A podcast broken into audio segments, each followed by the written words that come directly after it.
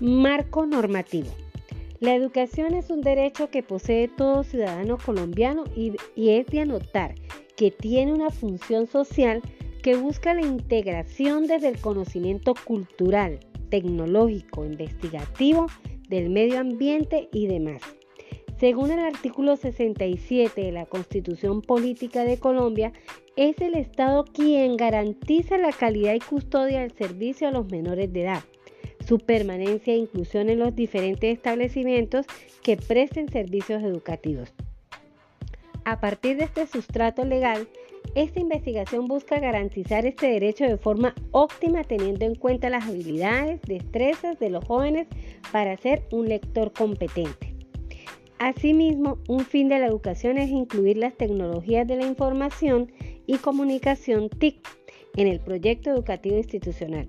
según la ley 115 de 1994 en el numeral 13, donde se habla de la promoción en la persona en la sociedad de la capacidad para crear, investigar, adoptar la tecnología que se requiere en los procesos de desarrollo del país y le permite al educando ingresar al sector productivo, en su artículo 5. Según la Ley General de Educación en el artículo 20, los objetivos generales de la educación básica son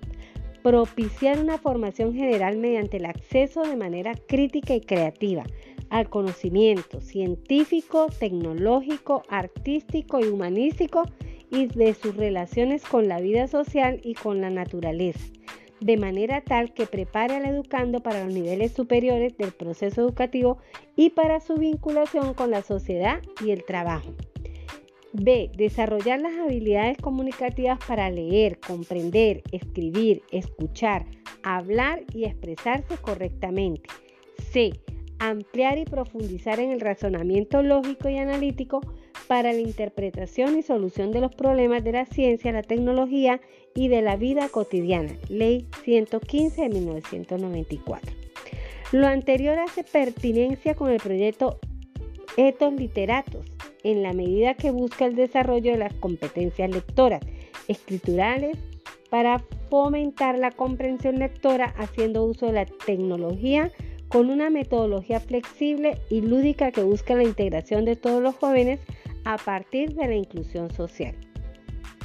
Según la ley TIC, en el artículo primero, el objetivo de la presente ley determina el marco general para la formulación de las políticas públicas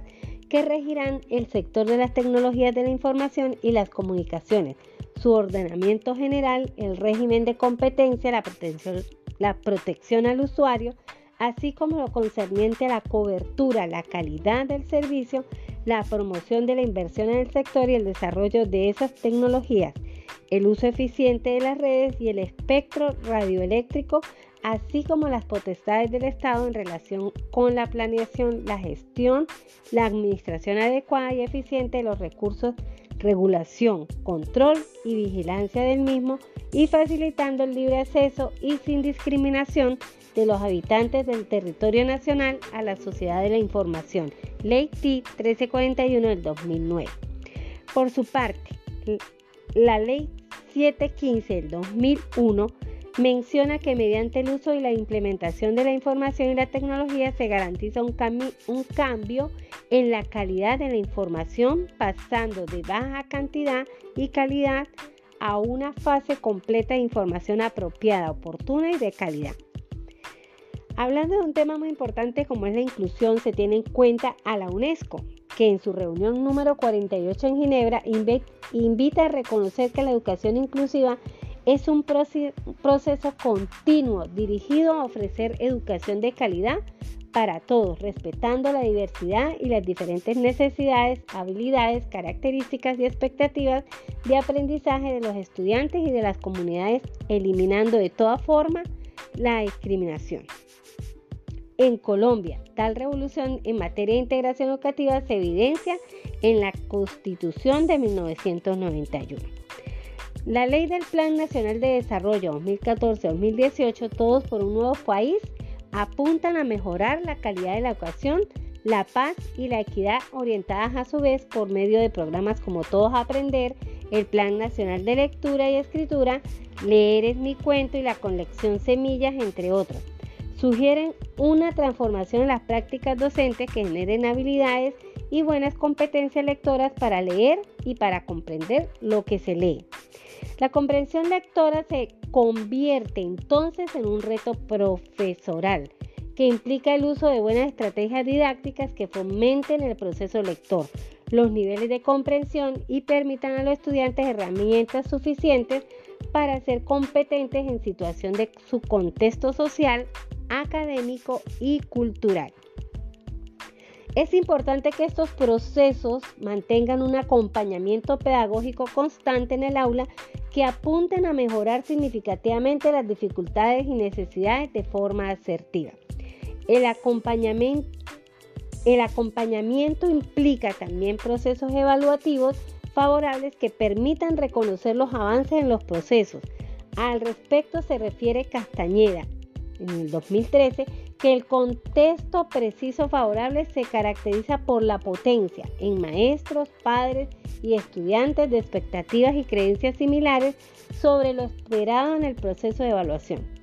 En Colombia, en el artículo 44 de la Constitución Política, enuncia que los menores cuentan con una protección especial frente a las demás personas. En el artículo 47 se determina la obligación estatal de adelantar planes de integración rehabilitación y previsión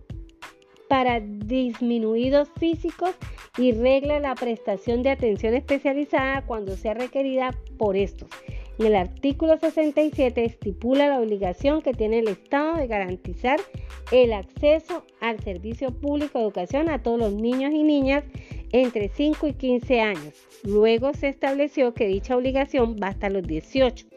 además de los referidos artículos de orden constitucional que en la materia edifican el derecho a la educación para personas discapacitadas, se emparejan a los mismos los tratados internacionales de protección de los derechos de los niños y en especial de los menores discapacitados, lo que se entienden incluidos en el bloque de constitucionalidad consagrado en el artículo 93 de la Constitución. En este sentido se debe proporcionar al menor todos los medios que se tengan al alcance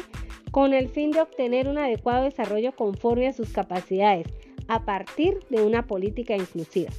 La Ley General de Educación en su artículo primero define la educación como el proceso de formación permanente, personal, cultural y social que se fundamenta en una concepción integral de la persona humana, de su dignidad, de sus derechos y de sus deberes.